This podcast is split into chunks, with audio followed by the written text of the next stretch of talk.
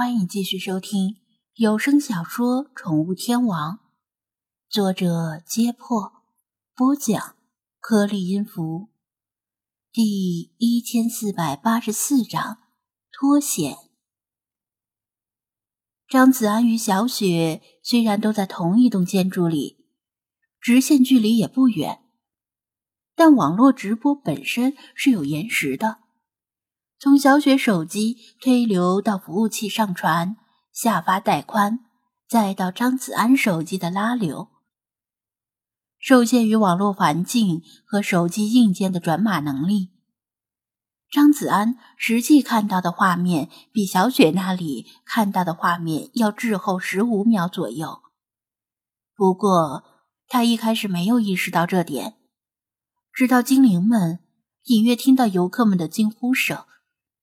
而直播画面依然波澜不惊的时候，他纳闷片刻之后，才想通了这一点。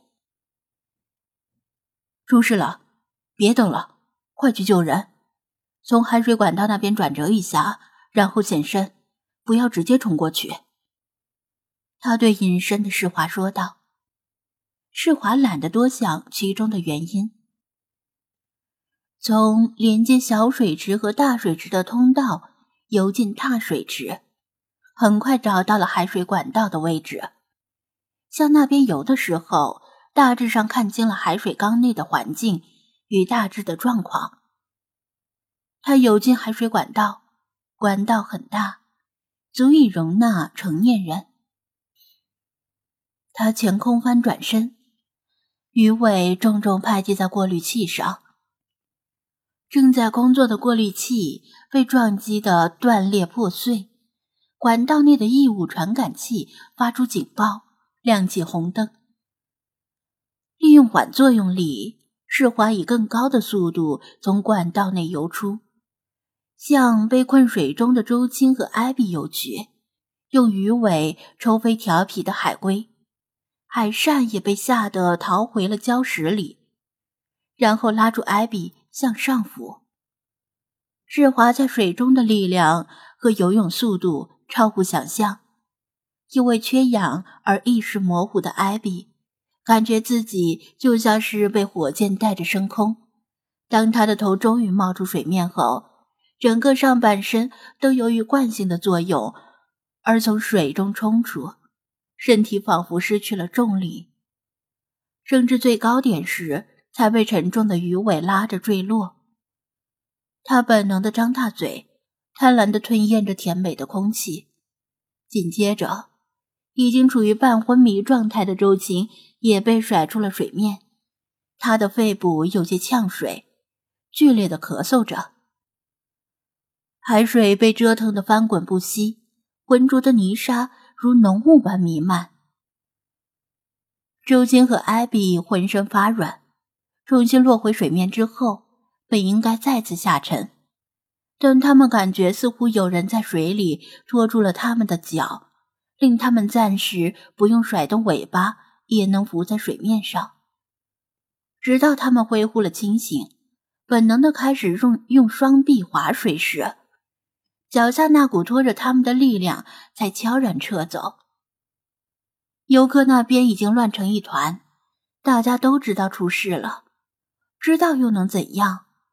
除了惊叫和向馆内员工求助之外，他们什么也干不了。他们看到海扇的偷袭，看到了海龟咬住黄皮肤女孩的鱼尾不松嘴，也看到艾比前来救援，却反而身陷险境。尽管他们的动作搅动泥沙而令海水有些浑浊，但大体情况还是能看到的。大人们捂住孩子的眼睛，或者把孩子拉走，不愿让孩子们看到这残忍的一幕，否则可能会给孩子们留下终身的阴影。小雪急得都快哭了，她后悔自己为什么没有强硬一些。如果死死拉住周青不让他下水，岂不就不会发生这样的惨剧了？直播间的网友们也急得不行。恨不得自己跳进去英雄救美。就在此时，咚的一声闷响，从玻璃墙另一侧响起，声音很震动，甚至传到了这一侧。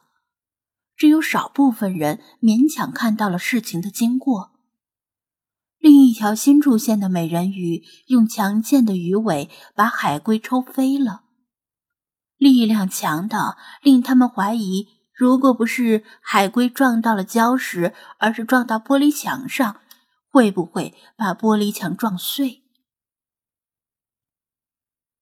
海水的浑浊程度更深，他们模糊的看到新出现的美人鱼拉着两条美人鱼。快速的上浮，游出人们的视野之外。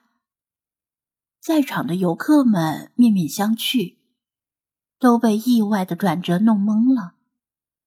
这第三条美人鱼是哪里来的？有几个游客以前就来看过美人鱼表演，从未见过第三条美人鱼。难道是海洋馆新增加的候选表演者？或者是专门用来救场用的。倒是眼尖的直播间观众似乎认出了第三条美人鱼的样子，激动的打出弹幕：“我操！谁告诉我？那是不是世华？”“嗯，好像真的是。”“我觉得也很像，虽然看不清楚，但那鱼尾、头发和比基尼的颜色。”还记得上次世华在埃及救人的那次吗？可能也就他能够游出这样的速度了。世华怎么来的海洋馆？怎么进的水池？少部分观众同时是小雪和世华的粉丝，他们左一条右一条发弹幕，但大部分观众仍然是如坠无里雾中。世华是谁呀？刚才到底是怎么回事？别瞎逼逼了，呃，先确认两个妹子是否脱险了。直播间里众说纷纭，每个人都在发表自己的意见，场面十分的混乱。这时，混沌的海水里突然有一张脸贴近了玻璃墙，这一下人们看清楚了。确实是世华，他居然没戴着泳镜，就这么轻松自在的游着，还神气活现的冲游客们挥手。在场的游客，无论是以前来过的还是没来过的，谁也没有见过哪条美人鱼居然不戴泳镜入水，而且高盐度的海水似乎对他的眼睛没什么刺激。起码他没有表现出痛苦的神色。他指了指上方，双手同时比划出两个 OK 的手势，意思是那两人都是安然无恙，顶多受了惊吓而已，全当是一次教训。